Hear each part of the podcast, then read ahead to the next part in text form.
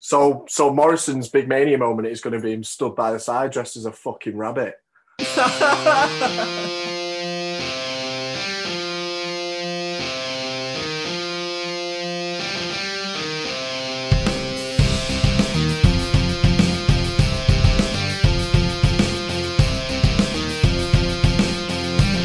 Hello and welcome to episode six of Fresh on the Heels. I'm Stephen, joined as ever by my co-hosts Quinn Hello. and Jay. Hello, guys. How are we doing, chaps? All good? Yeah, good man. Yeah, good. Another exciting week of wrestling. We were out last Monday talking about all the things from the previous week. We uh, hilariously did our Fastlane predictions last week uh, and then released the show a day after Fastlane had aired. So they didn't quite make the cut, unfortunately. But we are going to get straight into Fastlane this week just because it was uh, the furthest away. And I feel like we need to bring it up just to remind ourselves of it. Just before we get into that, though, boys, we've got some exciting news for next week's episode. This is the brainchild of our very own Bobby the Brain J, who has decided to put forward the idea of us doing a WrestleMania 17 tribute show. So next week, we don't know yet if it's going to be a double episode. It depends how busy the week of everything else is in terms of wrestling.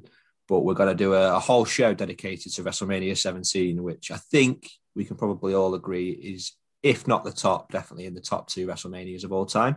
Yeah, hundred percent. Definitely, yeah, yeah. Some real years. good memories. Oh, crazy. 20 years, yeah. So it's like the anniversary of it, is it? Yeah. Unbelievable. And yeah, we're going to have a little bit of a chat through those matches, some of the uh, gimmicks at the time, some of the titles that are no longer in existence. We'd love as well if the listeners at home have any fond memories of WrestleMania 17. I'm sure if you're listening to this, you will have. Get in touch on Twitter and Instagram. It's at Fresh on the Heels and, and let us know what you'd like us to bring up. Let's start then with the penultimate pay per view before this year's WrestleMania.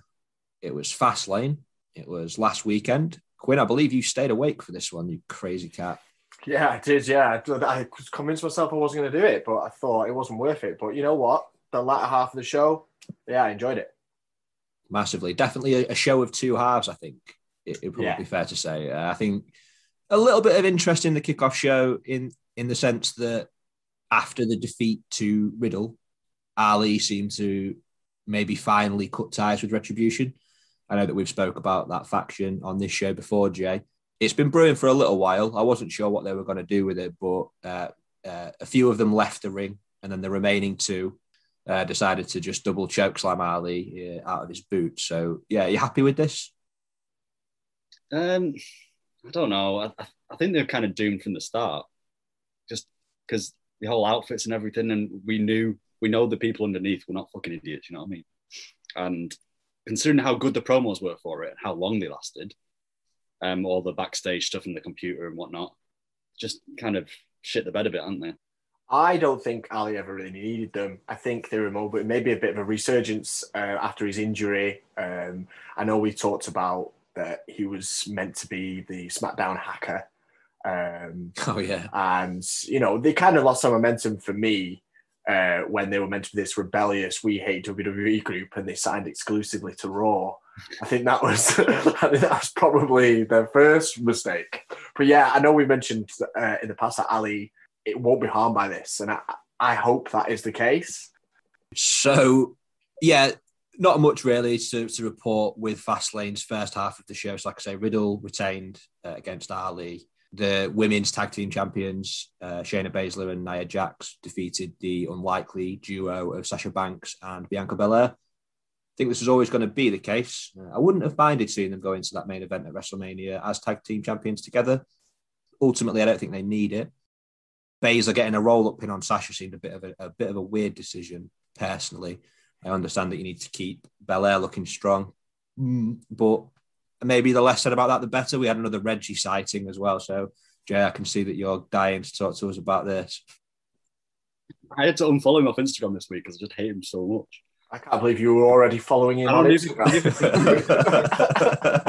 Neither can I. And then he just put some video of dancing. I was like, I hate you so much.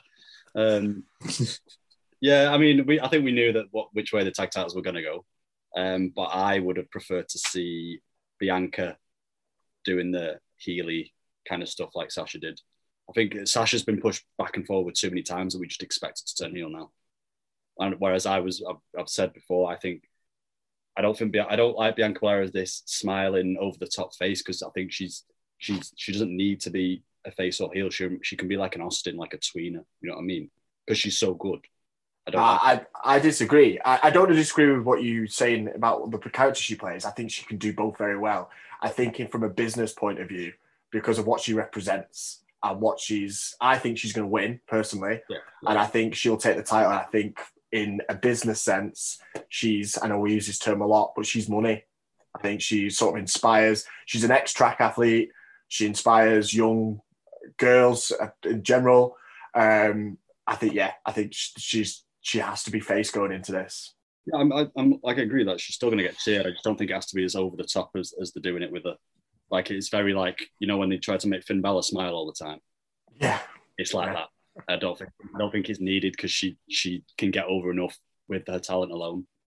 Seems to be a prerequisite for a lot of baby faces in the WWE that smiling is paramount, and it just it's not necessary all the time, especially when you're going into the biggest match of your career. If you want to talk about it in kayfabe terms, yeah. I think as well there was no real need for either of them to be uh, such defined in terms of good guy, bad guys. I think yeah. you know just this whole idea of you know they're two African American women. They're going to be potentially headlining a WrestleMania, if not co-main eventing one of the nights. Bit of respect, bit of you know back and forth.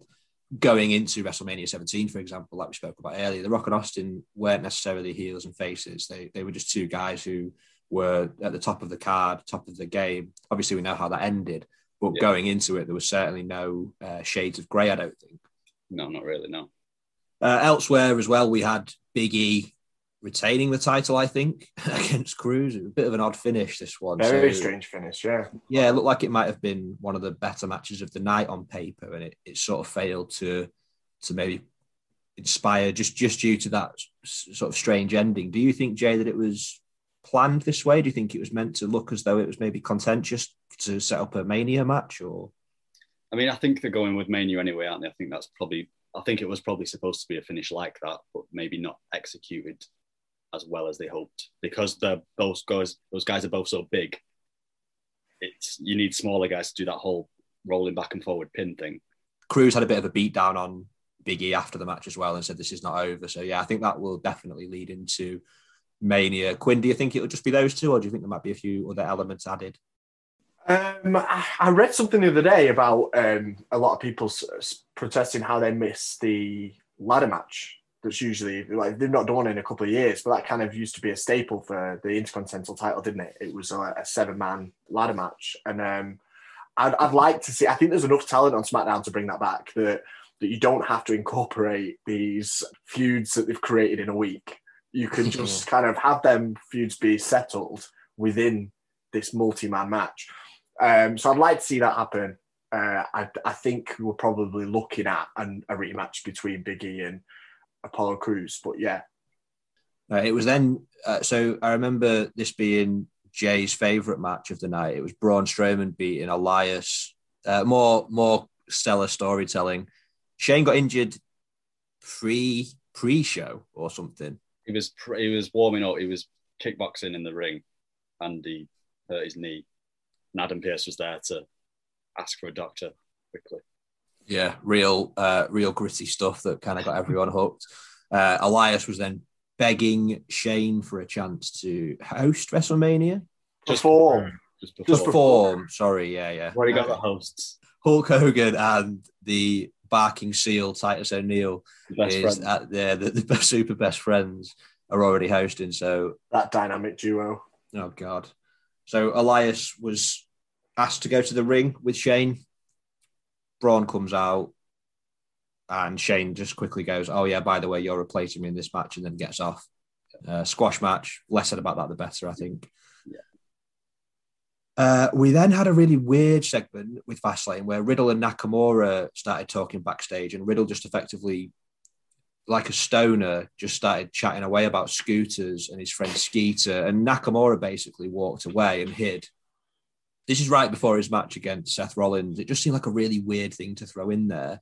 I didn't know if they'd maybe be going towards Nakamura and Riddle for a title match, but we'll probably come on to that in a moment. How that doesn't seem to be the case. Did you guys pick up on this? Like, I watched the segment. I didn't really understand it. I think they probably just had a couple of minutes to fill. I mean, they're on they're on different shows for a start.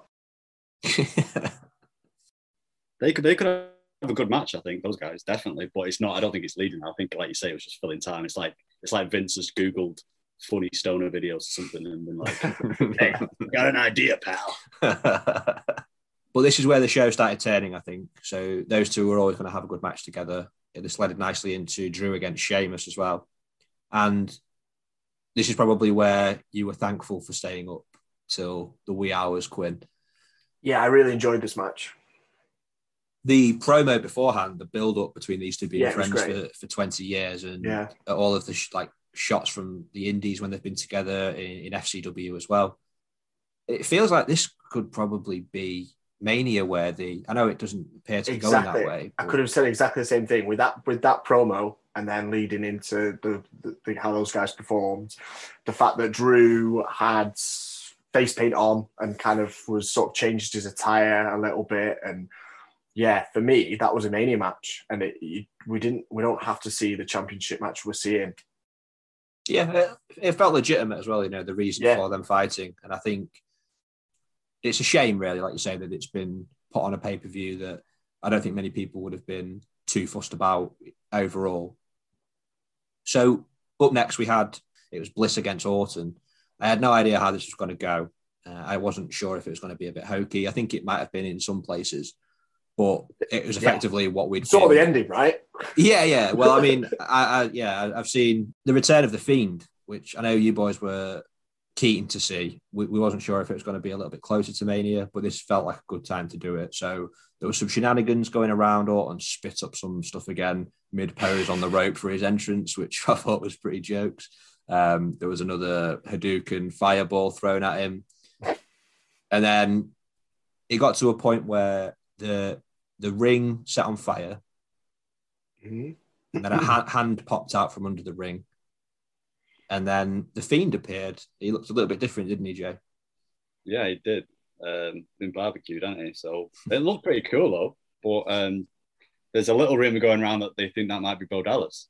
I heard this. Yeah. Oh, okay. I didn't know that. I heard this, yeah, to kind of throw him off, I think. So he thinks he's facing the fiend, and then the actual fiend will will show up good as new. Oh, um, sign me up for that. That'd be great. Yeah. They've never, they've never really used Bo, have they? With with He- Bray. uh, what is he? What is he? He's Like um, him and Bray are both third generation, right? So so they he sat there. He he could have easily made made the redundancy cut back last summer, but he didn't. He's sat there. He's taking a paycheck. He's not injured. He's not. So you know, I think he would. It's it's it's a good angle if they they try and work it in. I think they'll probably do it. They're gonna obviously have a match at Mania. I think we think it's going to be cinematic in it, I presume. And Randy will be facing Alexa and the four faces of Wyatt. oh, okay. You think they might do that similar how today they did with the Cena thing? Yeah. Yeah, okay. I'd be up for that. Yeah, I completely forgot that Bo was even still in the company.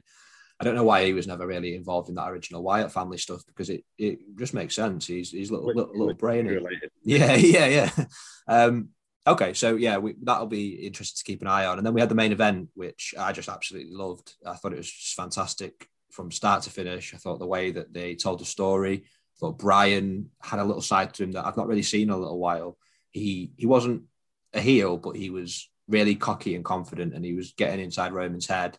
Roman played the part perfectly. Uh, this must have been justification for the late night win. Yeah, hundred percent. Um, I couple of things that I didn't feel needed to happen. If it turns out that it was a heel turn by Edge, I, d- I don't know if it was necessary. I was just sort of mentioned to Jamie a couple of days ago that I read uh, that Vince is worried that they'll still cheer Roman over Edge, so he wants to he wants to include a face. So hen- hence Edge's heel turn to then include a face Daniel Bryan. I don't see that at all. I can't see um, a Raymond James Stadium cheering Roman Reigns over Edge, but I could be wrong. All- round, great match though. Great match. Because he, he hit Reigns afterwards as well, didn't he? So it wasn't just Bryan at least. Yeah, I thought he, he was really good. Like he, how angry he looked. He looked like fucking Wolverine or something. Yeah, Um, yeah. Edge is just so good. And like you say, he's not going to get booed because it's Edge and he's everyone wants to see him, and it's going to be fans back. No one's going to. It's funny that Vince Vince has wanted Reigns to get cheered for so long, and now he's scared about Reigns getting cheered. Naturally, I like it. Just fucking hell, Vince. Just let people do what they want. so it looks like, fingers crossed, Bryan is going to get inserted into this main event. I think it's a matter of time. We're, we're recording again on Friday, so it's prior to SmackDown. I think it's going to be announced tonight that Brian is going to get in that match, or at least have an opportunity to get in that match. Um, I think I might have mentioned last week. I think I could see it being a triple threat. I think I, I think we'll get Bryan v Edge one on one, um, maybe next week. And uh, and if he beats Edge, then he gets in, um, which he probably will. Again, it could be by hook or crook or whatever, but I think they might go down that route. Roman tapped. He did, yeah. So that for me, that I reckon that's his that's his direction, isn't it? That's that he feels now that he should be and is the Universal Champion. So, um, and that was his whole promo when he, which I've watched back three or four times now. That promo between Edge and Bryan on last week's SmackDown. There's just you can feel the passion in it, and it's you don't get to see many promos like that these days. And listening to him talk about the reasonings and uh, just the way that finished that whole uh, you're better than this, but you're not better than me. Oh, I've got goosebumps talking about it. Jesus. yeah. Um, so I think they'll go down this road, the fact that Roman taps. I'm going to move on now then to our overall thoughts about Mania this year. We're going to bring in parts of Raw to help us along the way here. And obviously, we haven't seen tonight's SmackDown because it's not been on yet. So, so let's just have a look at the Mania picture for this year. We're thinking, we're thinking it's going to be a triple threat for the title on SmackDown: Bryan, Edge, and Reigns. We're thinking that it's going to be uh, heel Sasha against Belair. I know that you've mentioned already, Quinn, that you think Belair's going to probably win that. Are you aligned with that kind of thinking, Jay? Yeah, I think she'll. I think she'll walk out champion. So we spoke a little bit about Sheamus earlier. He lost to Lashley on Raw and then just seemingly by happenstance met again uh, a really overly talkative Riddle backstage and decked him with his own scooter. Got caught in scooter talk. yeah, Jesus. Scooter. Are we thinking that this might be Sheamus's route at Mania? Like, is he going to be going for the US title just out of nowhere? I think so. Yeah, I don't think they just do it for no reason. I think they'll they like to just build a rivalry out of nothing, don't they? So, and um, I won't be opposed to it. I'm sure they'd have a good match, but it's a bit lazy. But I'd rather that than Sheamus just get left off. Braun defeated Elias again, just in case you were hungry for more. Uh, this led to Braun offering Shane out for Mania. And I think Shane created the stipulation that Braun can have him in any match he wants, Oh, from, did it? from what I understood. So, slime match, do we think? I don't know or care. Uh, that'll be so bad as well that it won't even pre show. It'll probably main, probably main event. Probably main event night too. Raw ended again with just a bit more continuation of the Orton Fiend feud. So he went to set him on fire again. Classic Randy move. Uh, just a bit of arson against another human. And instead, he changed his mind. He RKO'd him, but then the Fiend stood up, got him in the mandible claw, and the show ended with with him, uh, you know, standing over him again. Yeah, Alex, Alexa's got some heat off Randy Orton's wife apparently for uh, straddling him at the end of the show. for that sexy pin. So Mania shaping up. It was then time to move on to our favourite show of the week. I think it's fair to say NXT. I can't wait for Stand and Deliver already. Black and gold. The old black and gold brand delivering yet again. What was really interesting this week on NXT, I don't know if you boys noticed this. The in ring action was really good, as it always is. But I felt that they did the stuff uh, outside of the matches really well, just to develop everything along nicely. So the in-ring action, we had Raquel Gonzalez and Dakota Kai defeating Io Shirai and Zoey Stark. Thought that was a good way of keeping Gonzalez and Io together. Think with Stark, she had a good chance to show her talents, and she ended up taking the pin, but I don't think that's going to hurt her really.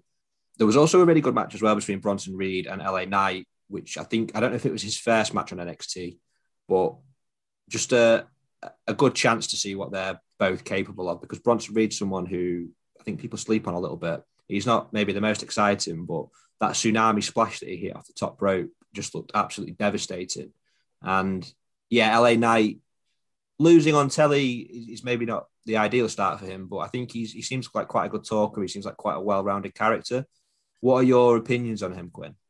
So I think this match. So it was his second um, match. He had one last week against a jobber. I don't know much about him. I think I know that from his earlier stuff. Um, Eli Drake. Drake, that's it. Yeah. So he's sort of big in impact. I think um, really good on the mic. He's sort of that chiseled look that I think Vince loves in a wrestler. And I think what we mentioned earlier about not just having rivalries or feuds for the sake of having them, they've done this really well here because they've got this little spark between Cam um, and it's a Cameron Grimes and Bronson Reed's and LA Knight.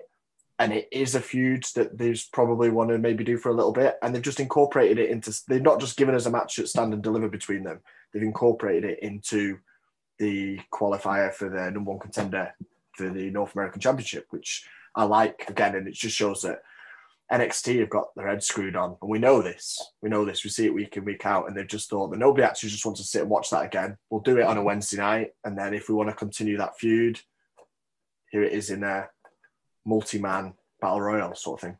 LA Knight, he, he sort of looks like uh, Alex Riley and the Miz fucked and had a baby, didn't he? He's kind of got that vibe to him. But the announcements surrounding the show were what really got me excited, particularly. I, I probably think it did for you guys as well. There was the sh- footage from the gym with Cole and Riley getting into it, which felt really throwback to some of the best stuff that they do in wrestling, where people just get involved when the cameras aren't rolling. It was just like security cam footage. I know it was a little bit edited, but it was uh, it was a good way of just continuing that. Riley then, uh, sorry, O'Reilly then arrived at the arena and was approached by uh, Roderick Strong.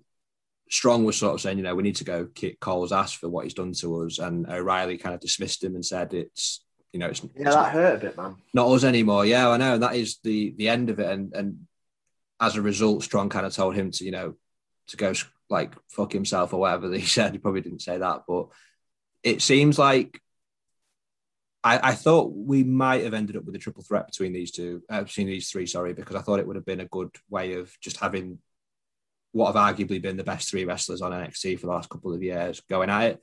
It seems like Strong is not going to be involved in that match at Stand and Deliver, do we think, Jay? Yeah, well, he's uh, he's in the um, the eliminator thing, isn't he? And I think he could potentially be the one to win it. I think him and Gargano could put on a, a very good match. Yeah, exactly. And that leads us nicely into that announcement. So there's going to be a battle royale next week, 12 competitors.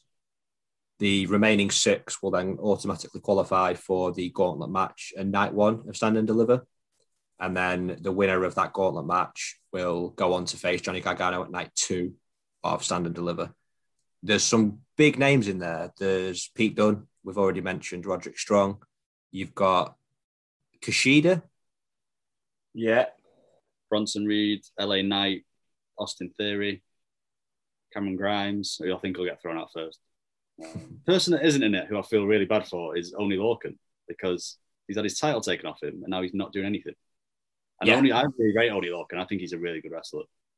Yeah, Lorcan had a great match as well with with Kross. Uh, really sad news that we need to just sort of mention that Danny Burch has suffered a pretty bad injury. He's going to be out for about six months. This was on last week's television in that tag team title match against Finn and Kross. And yeah, they've had to relinquish the titles. This was a bit gutting because I thought they had a good little thing going on. And me and my partner were talking about Oney Lorcan as a result of this. And it just seems to have been a real hammer blow to his career because as good as he is in the ring, it kind of messes with that faction that he's got with Pete Dunne and Pat McAfee. It kind of messes with him. He, I don't know if he's maybe believable enough as a singles wrestler to, to stay in that faction. I don't know if they'll maybe recruit someone else to be his tag team partner. What are your overall thoughts on this Burch injury, Quinn, and how it might lead to lead to Oney Lorcan's future? Um, I agree with you, Jamie. Really, I think it's such a shame because the guy is a talent, Um, I don't know if you guys both remember this, but they have tried a singles push on him before, and he kind of got pushed through uh, 205, didn't he? And he sort of did. Um, he wasn't really face or heel. He kind of just did a lot of open challenges on 205, and he won week in week out. And then I think um, Burch came back from injury, and then they pushed them back as a tag team. I think they tried to have a, a dig at the UK titles, tag titles, and then came back to um, NXT.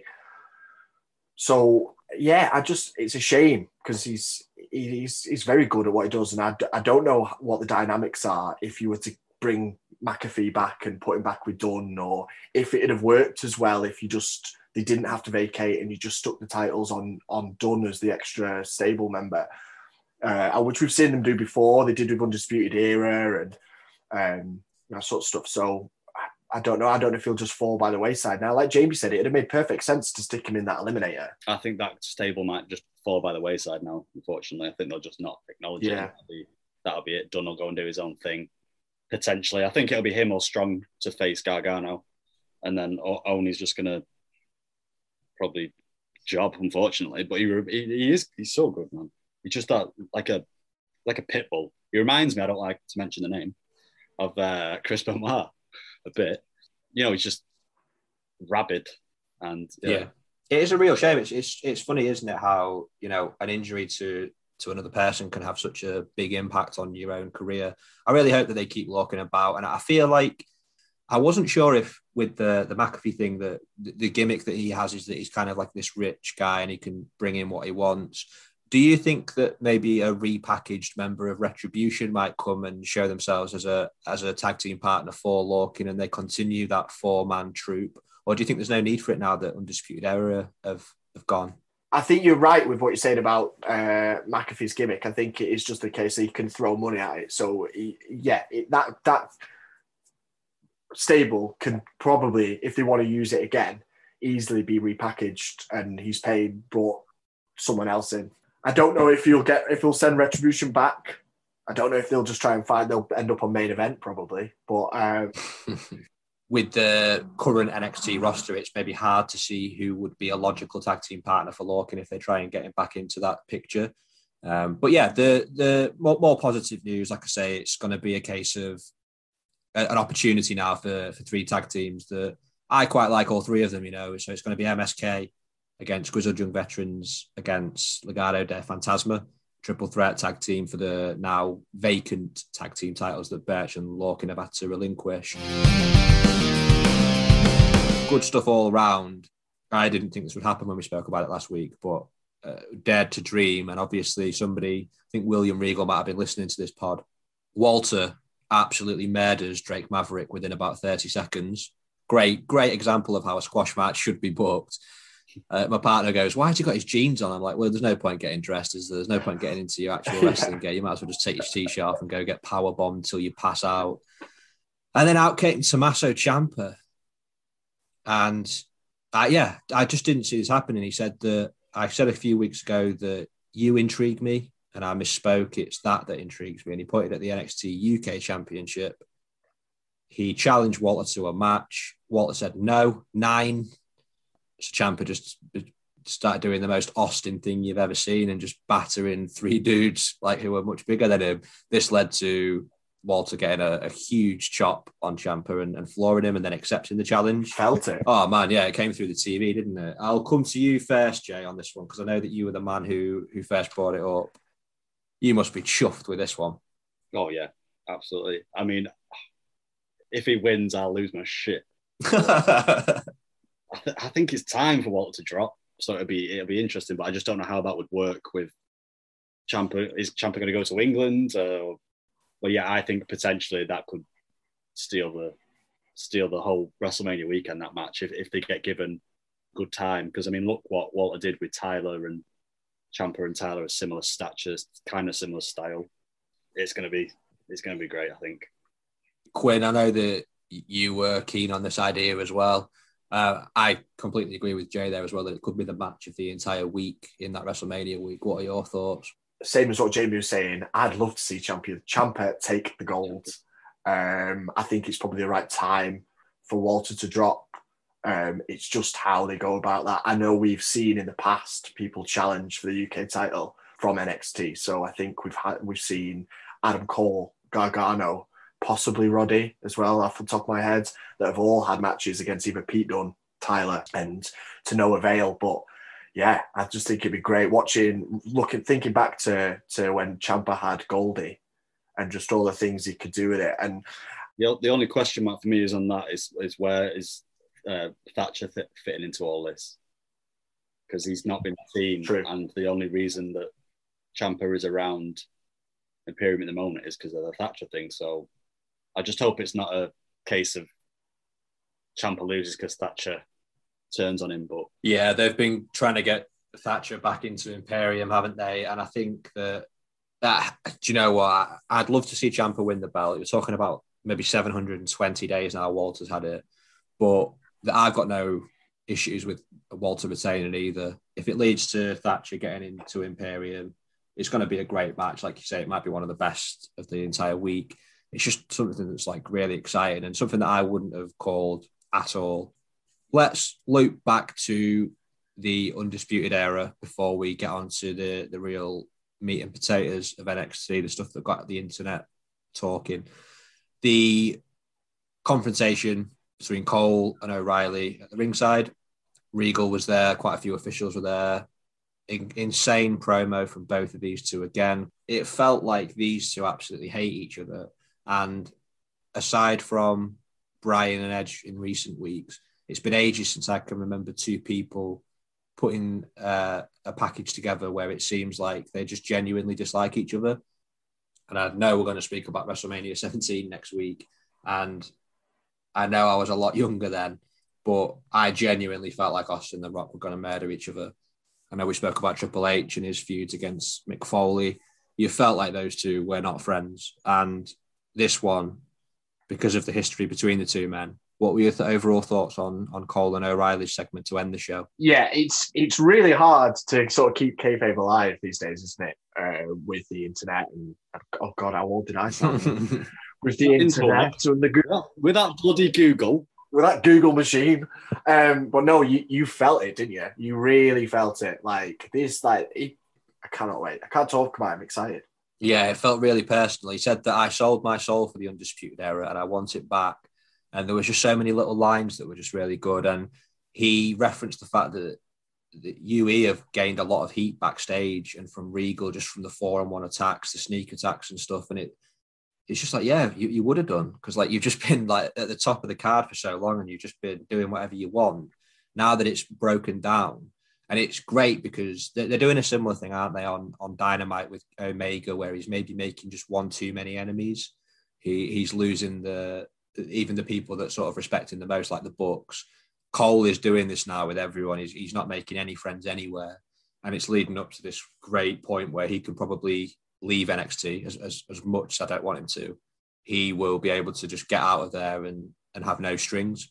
There's there's no NXT left for Adam Cole. I don't think after stand and deliver, but they've they've done it incredibly well. And I suppose that leads us nicely onto the the final segment for this show. Uh, it came just prior to this actually, and it was a nice little backstage sort of crossover between Adam Cole and, and the man who came out to announce the stipulation for the Jordan Devlin and Santos Escobar match. So Devlin had a really good match with Kushida, back and forth. Uh, he got the pin, really nice little pinning combination actually from Devlin. It looked pretty cool. And the Legado del Fantasma got involved, and then out came Escobar. They didn't get into it. They just had this point where they were stood holding up each other's titles and saying, you know, I'm number one, I'm the undisputed champion, it's me. And then music hit that I've not heard in a little while, just a sexy boy. So it's only right that based on the sexy boy tune coming on, I go over to, to you first, Quinn. Oh. oh no, sorry, sorry, I mean Jay. what were your thoughts when HBK came out? Because I wasn't quite sure what was going on, but it, it soon made perfect sense, didn't it? No, I didn't know what was going on at first, but I liked it. I popped for it. Um, I'm glad he has his cowboy hat on because I don't want to see what's underneath that. yeah, it just comes out and just slides a little ladder in there. But we had just before he came out, there's the backstage Cole and HBK had a little. I love that. Yeah. Well, imagine, imagine if it was ten years earlier. Jesus. Um, That was almost like a rite of passage, wasn't it? It was a bit like uh, HBK looking at Cole, thinking, "I've been there," and the other way around, saying, "That's where I'll be," sort of thing. And I, I really, really like that. And then yeah, he throws this ladder into the ring. Obviously, harking back to the unification match he had with Razor at WrestleMania. Mm. It's going to be a great match. I wasn't sure if more people would get involved in this unification. Seems to just going to be those two though. Yeah, I'm all right with that. Yeah. I mean, like we say, we're talking about Trent, but I don't think that's going to happen. But again, um, every single match on Stand Deliver card is there's no piss break matches, none. No. And that's very rare. There was some other little bits of news throughout the week. We've found out that there's a couple of new inductees into the Hall of Fame. Uh, a bit of a mixed bag, you'd have to say. There was the Big Red Machine Kane, who I absolutely love. Less so as corporate Kane, but he's got a, a place in my heart all the time as, as masked Kane. And then there was uh, another giant of wrestling. It was the great Khali. I mean, I try to forget. But yeah, I do remember his debut and him coming out and Taz saying something along the lines of, What the fuck is that? Then he might have bleeped him out even. And then I really, I still can't, I still can't believe it's true. Um, I think Trump deserves to be in the Hall of Fame more than the Great Khali. I mean, he's a one-time world champion. We'll just do a, a quick request to anybody listening to the podcast if they can get us on Twitter. If anybody can tell us uh, over on Twitter at, at Fresh on the Heels uh, who Great Khali won his one and only world title from. That'd yeah, be great. uh, top five Khali matches if you can as well in in, in chronological order. Yeah, the, and then he went on to be the, the Punjabi playboy. And uh, What? as you say, he couldn't he couldn't walk, so Vince decided to try and make him dance. Um, naturally. and uh, people had to kiss him. And um, Wow. Listen, I, I know that the WWE Hall of Fame isn't anything to you know hold your hat up to. It's not it's not something that's the pinnacle of of uh, you know the wrestling business. it I- should be.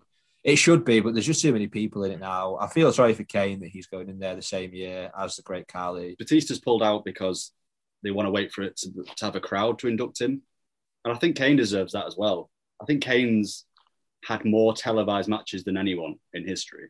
Right. And he's been in more Royal Rumbles and like you say, back I mean, last corporate Kane wasn't great, but other than that, when I first started watching, he's one of my favorites and such a such a good worker as well for a big guy. I think he's the best big guy wrestler I've ever seen.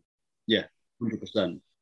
Elsewhere, we saw some news that Impact are moving their pay per view, their upcoming pay per view from Saturday to Sunday. This is to avoid clashing with the UFC. Believe this is going to be the first time UFC have had fans for a little while uh, in America. So it's going to have quite a lot of hype around it. Dana White's putting a lot of money into this. Seems to just be good business sense. That I think it's maybe uh, you know a, a genuine concern that they would lose viewers if that was the case. Quinn, I think you keep up to date with Impact certainly more so than myself. Uh, is there any anything to this that you think you know might be a bit more untoward? Because I know they're changing their weekly show as well. Is that correct? They're changing the weekly show, yeah, um, but that's because of the NXT moving to Tuesdays. Uh, so their their impact um, is on a Tuesday night. So I think they just obviously don't want to be get caught in a ratings war because I don't think that's one they'd win really. Um, so yeah, they've transitioned. They were originally on Thursdays, I think.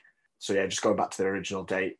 Um, in terms of the pay per view, Rebellion, I think this one's called. It is a title v title match. So it's the Impact World Champion Rich Swann versus the AEW World Champion Kenny Omega. Uh, and unless something somebody gets involved and something happens and it's a no contest, I think we're going to see Omega be crowned Impact World Champion. Uh, personally, so I think that might be part of the reasoning for rescheduling that pay per view as well because it's quite big title change, especially with their working relationship going forward with AEW. So, uh, and like you said before, Omega's sort of top heel at the minute, isn't he? And sort of making enemies left, right, and center. I still think it's a weird, weird thing to stick that on another promotions champion, to stick your title on another promotions champion. But they they've obviously got a direction to go in. They obviously know what they're doing. Yeah, they seem to be really invested in this territory style business model where it would have been probably commonplace back in the day for champions to mix brands. And I think they're definitely trying to create that vibe where tune into Thursday Night Impact because the champion's going to be on the show. He might, he might, might rock up on New Japan. He might end up on AEW. Things are going to happen, and it's kind of making it unmissable television, I suppose, in a sense. And just nicely linked actually onto AEW because we spoke last week about there being quite a lot of people heavily involved in in almost every angle, and we we were talking about this sort of instance where there are a lot of factions, a lot of different tag teams within these factions. And uh, a guy got in touch on Twitter. Actually, I was just having a conversation with him about not really being able to quite connect with AEW myself, and he just referenced the fact that you know faction warfare is, oh, sorry, faction warfare is unique to wrestling. It creates more logical booking points for the company. So the, the way that he said it basically was that New Japan book themselves around factions and it lays things out more clearly. So not all the baby faces are friends with each other, uh, and definitely like not all the heels like each other as well. And it's a dynamic that makes it to where you get exciting babyface versus babyface matchups that feel organic. Uh, Jay, I know that you were quite big on what AEW were doing with this faction warfare, and you've maybe seen some more examples of it across New Japan and, and whatnot. Is this something that you think is it? You know, does it make sense to you that having all these factions created is just going to lead to more logical storytelling down the line? Yeah, I've never really thought about that. That's a good point that that guy's made. Um, it makes sense as well, yeah, because you don't always have to have this good versus evil thing. And we got it a bit in NXT because, like Undisputed Era, the McAfee and all that lot, UE aren't that much of a face group, you know. So it was almost it was like heel versus heel. So that made that's a good point to be fair. Um, and then you've always got then you've always got stories to pull from, and you don't just have to make one up on the spot like we see on Raw and SmackDown sometimes. So yeah, it makes sense to be fair. Yeah, definitely. Thanks to Casey Smith for for clarifying that for us on Twitter. And I, I guess you know moving forward because I, I do really want to try and get into AEW a lot more. I I think once I can get that faction warfare angle into my head, which I don't think they've explicitly kind of labeled it that way, have they? They've been doing it maybe a little bit more organically under the radar, uh, and maybe that's where I've been able to, or maybe that's where I've missed the the thing that they're going for. So maybe if you look at it more as all of these factions intertwining, having logical matches, that might be something that can certainly help me. And if anyone's listening who has had a similar problem with AEW, that might be something that's worth sort of noting. Okay, we're going to move on then to our ongoing building of our Mount Rushmores of professional wrestling. So, are you boys ready this week? Yeah. Yeah. Let's get to it. Just as a reminder for anyone who hasn't listened yet, you can go back and listen to our shows. We are available on Spotify, Acast, iTunes, wherever you get your podcasts. We are building between ourselves a professional wrestling Mount Rushmore. It is the best wrestlers, in our opinions, with a little twist in that once one of the wrestlers has been taken by the other two hosts, they are not available for yours. We're going to start this week with Jay, your third member for your Mount Rushmore, please. Yes. So we have already mentioned him in the show this week. Mr. WrestleMania, the Heartbreak Kid, Shawn Michaels. Nice. Yes. Um, yeah, great. The GOAT in my opinion. The best in ring worker I've ever seen. All his WrestleMania matches Jericho, Angle, Flair, Undertaker twice, and then back when he faced Bret Hart and Austin. First Grand Slam winner. No one quite hits a super kick like him. The, the, the stories he tells of his faces in the ring. You know, I, I still I still cry every time I see that. I'm sorry, I love you before he twats Flair in the face. Yeah. and in my opinion, Shawn Michaels v The Undertaker WrestleMania 25 is the best professional wrestling match I've ever seen. Yeah, I can't, I can't disagree with you there, buddy. That's a, that's a great shout. So HBK makes the, the mount. Quinn, you were nodding your head throughout all of that that Jay was saying. Much else to add Yeah. there? No, not at all. Um, I agree with everything uh, that Jamie's just said. The only thing that I may want to add is the same thing I added to when Jamie mentioned Triple H last week, and that is he's the formation of DX. The, I mean, I know we didn't really watch it back then, but like their whole Monday night uh, Wars thing and their invasion of WCW and just the whole collectiveness as a group is like they defined stables, didn't they? There'd be no well, there'll be any stable without DX, and that's we have HBK to thank for that. Lovely. So joining Ric Flair and Triple H on Jay's Mount Rushmore is the Heartbreak Kid. That's a strong, strong Mount Rushmore so far. So it's up to you now, then, Quinn. Who are you picking for week three? I mean, I can't top that uh, for this week, but again, mine's been very easy. Um, I know there's a very long list, but I've kind of tried to focus this around who I enjoy watching and can watch time and time again. And similar notes to to Jamie saying that he's never seen a, a bad match on this front. Um, added to my Mount Rushmore is going to be the phenomenal AJ Styles. Oh, nice. Very nice. Yeah. Um, obviously built his the basis of his career in New Japan and Impact, formerly known as TNA, where he was like a homegrown star there and came up. I don't think we've really seen the tip of the iceberg of what he can achieve in WWE. I, I like to think that he's got a few good years left in him, but he, he debuted at the Rumble. He's been uh, he's one belt off being a Grand Slam champion. He just he's great on the mic. He's a great face, a great heel. In the ring, I've never seen him put a, a wrong foot. Like I, I've, I think I've enjoyed every match I've ever seen him in. He make you know going against the likes of Brock Lesnar or Randy Orton or Daniel Bryan. Like they, they just they're just showstoppers every time. And yeah, I just think there's there's a lot more we can we, we can see from him in his WWE days. But yeah, it's got to be the phenomenal one, AJ Styles. Yeah, very nice. I yeah, I love AJ, man. He wasn't someone who maybe would have been an obvious choice, I don't think. But the more you think about it, he's fantastic in the ring. He's great on the mic. He believes the earth is flat. Um, what else can you say about him? Really, he's uh, no, he's phenomenal. Jay, have you got uh, fond memories of watching AJ through your growth as a wrestling fan? Yeah, so obviously I've, I've not watched too much of his his older stuff. I, I only know him from WWE really, but I'm, and I've seen some of the stuff from Japan that he's done. Um, but yeah, everything he's done in WWE, he's been he's been great, and he he doesn't seem to age. I mean, he's in his forties and he's still just as good now and can do ridiculous things. That match with Balor, when he he had to fly about eighteen hours to get there and had no sleep because Roman Reigns had mumps or whatever it was, and he, they still stole the show and you could see he, he could barely have his eyes open. And when you can do that on no sleep, just testament to what a talent he is. So great pick, Quinn. Joining Chris Jericho and Eddie Guerrero is AJ Styles, and again, that's uh, that's some trio you've got built so far. Yeah, I think I've I'm certainly going down a, a high flying route, aren't I? I think.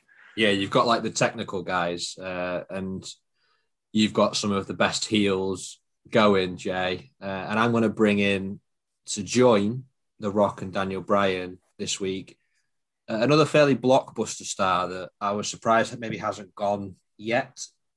Uh, it was his own special day recently. It landed on the day of my birthday. It is Mr. 316, Stone Cold Steve Austin. What? What? What? Absolutely love Stone Cold. He is going to feature heavily next week when we bring up our WrestleMania 17. Uh, I think it's only fair if you've got The Rock on your Mount Rushmore that you have the man who made The Rock The Rock. Uh, I think I mentioned last week that Triple H would have made it as well because I thought those two did great. But those three, uh, you, you know, they just built up wrestling from from the ground for me when I was of that age. It was watching those three at it all the time. Austin was like nobody else at the time drinking beers, drinking his Steve Weisers, drenching people in the ring with beer, rocking up uh, during the invasion angle with a like a pipe and just battering people and stunnering them. And big Stone Cold Steve Austin gets on my Mount Rushmore this week. I think he was going to be on someone's eventually. Do you know what? Surprisingly, hasn't crossed my mind. Not high, What? not high flying enough for you. Uh, no, but I'm I'm glad I'm glad you put him on yours. To be fair, he, he does deserve to be there 100, percent and um, he's such a sort of fundamental part of our as a collective fondest memories of wrestling. Great, great choice. Yeah, I can't agree enough. Uh, and funnily enough, my pick this week, I did have Austin slash HBK. I couldn't decide, but I had a feeling somewhere that Webbo might have actually chose Austin. I don't know why. I just thought he's going to come up. It was in the So. I'm, I'm Yeah. glad. I'm glad he was there. One of the best workers of all time. Probably the best. You you never heard a pop like Austin got. Like to this day, you don't you don't get that that reception. Funny as well. All the stuff with Vince was great. Like um, I always loved the stuff he did with Kurt Angle. Like they had such good chemistry. The supermarket fight with Booker T. Oh, yeah. He stunned Donald Trump. He stunned Linda McMahon. Uh, two of the worst bumps ever, but still. He Uh, stunned everyone. I think he must have stunned everybody. Uh, but yeah, some some good picks again, boys. I'm enjoying this. It, I think there's only one pick left now for each of us. I think so. I think Jay referred to this the other week. There's going to be some big names missing. We might have to do a little honorary mention, but it's uh, it's down to our final three next week. Right, boys, it is time for the hotly anticipated round of professional Guessler. I believe Quinn is 2 1 up in the series, which That is true. nobody saw coming. And But not even me. not even, yeah. So we're on cameras this week. As a result, Quinn, you've got you've got a nice little pose there. Prayer hands. Let's go for Shawn Michaels prayer hands, both of you. And let's begin this week. There are six clues, just to remind anyone who hasn't listened before or has forgotten. Six clues. You can buzz in after any clue or at any point. But if you buzz in and get the answer wrong, you cannot buzz in again until the next clue has been read. So you do open it up for your opponent.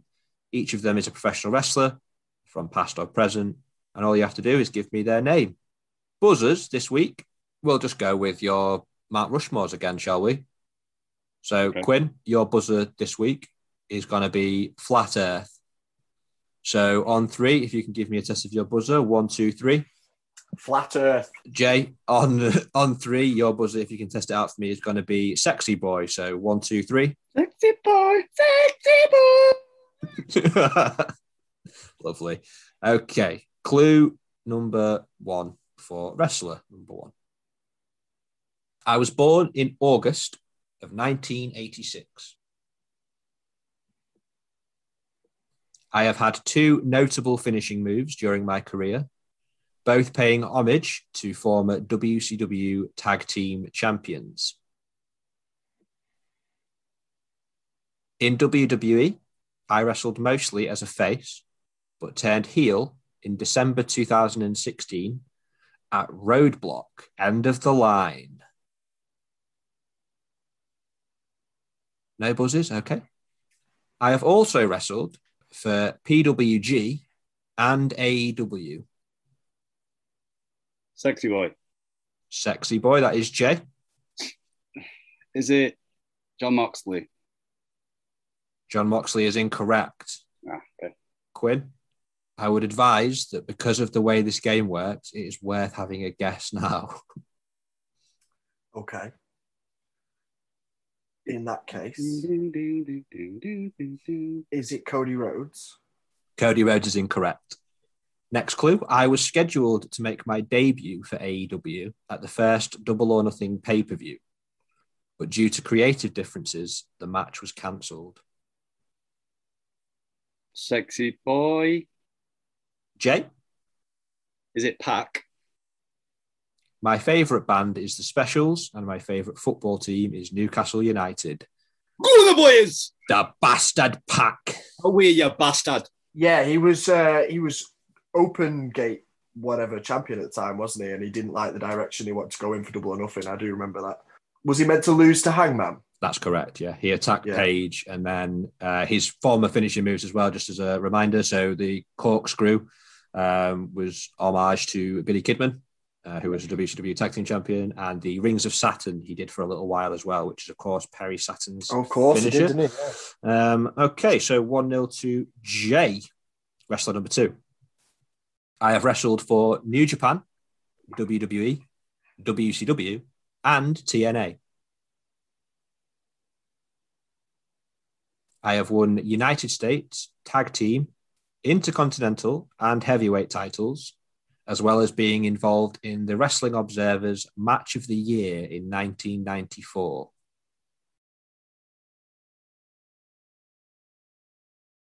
In 1983, I was charged with second degree murder after shooting a man with my own gun. I have wrestled under the ring names of Starship Coyote and the Diamond Stud. No guesses. Okay. During my Hall of Fame induction speech in 2014, I stated hard work pays off, dreams come true. Bad times don't last, but bad guys do. Sexy boy. Jay, Scott Hall. I was part of the Kliq and the original NWO lineup. It is Razor Ramon. Hey, yo. Hey, yo. 1994 match of the year was indeed that aforementioned HBK ladder match at WrestleMania 10, Oh, of course. the unification match. And yeah, I didn't know he'd been charged with second degree murder, but he got away with it due to lack of evidence. Go on, Hall. Okay, so it's 2 0 to Jay. So it's going to tie the series, but it's time to play for Pride, Quinn. Third wrestler this week and final wrestler. I made my debut in professional wrestling in 1985 as a high flying babyface. I have wrestled for TNA and was inducted into the WWE Hall of Fame in 2015. In 2000, I became Pro Wrestling Illustrated's Comeback of the Year wrestler. Flat Earth. Or, uh, go on, Quinn. Is it Sting? It isn't Sting. Oh, Would you like to have a guess, Jay? Is it Booker T? It isn't Booker T now. In 1987, I was involved in a drive-by shooting that left me dead in the emergency room for three minutes before being revived. I went deep this week with the clues, got some personal stuff. As well as being a former Intercontinental champion, I also held tag team gold with Rico. uh, Flat Earth. Quinn, Rikishi. Final clue I was responsible for running over Stone Cold Steve Austin. It is Rikishi. Rikishi Fatu. Yeah, he started as a, as a high flying babyface called Prince Alofa, if you can imagine. Yeah, they were the it was, they were the head shrinkers, weren't they? He was with his, The- they were kind of like a high flying tag team. Yeah. As well. Uh, and One, he's been Fatu, he's been the Sultan, he's been all sorts. Yeah. he's had a lot of ring names. I thought some of his ring names would maybe give it away too early, so I went with a little bit of a, a different route with Rikishi. But yeah, Talking of William Regal, like with before, the, the best stink face sell ever was William Regal. yeah, the stink face is such a weird move, isn't it, when you boil it down? Because he must have fucking Mm. stunk. like even as a even as a joke, why would you agree to take that? Yeah, nobody's done it since, really. It's for the biz, brother. It's for the house. okay, so Jay takes the victory this week, 2 1, and that ties up the series at 2 2. So we're building, I believe, boys, we're building towards a WrestleMania finish. Okay, so that's about us for this week, then, boys. It's been another eventful week, as always. It's been fun chatting to you both as well. We will be out on Monday, and we're going to be out every Monday just chatting about the week's events. Next week's going to be slightly different, a very special WrestleMania 17 episode. Please get in touch at Fresh on the Heels on Twitter and Instagram. Just let us know your fondest memories and anything you want us to touch upon going into that week. Uh, it's going to be bye from me, and thank you for listening. Cheers, guys. Thanks for listening, and I'll see you both next week. Yeah, as always, thank you for tuning in. It's been a pleasure. We'll see you next week. See you next week, guys.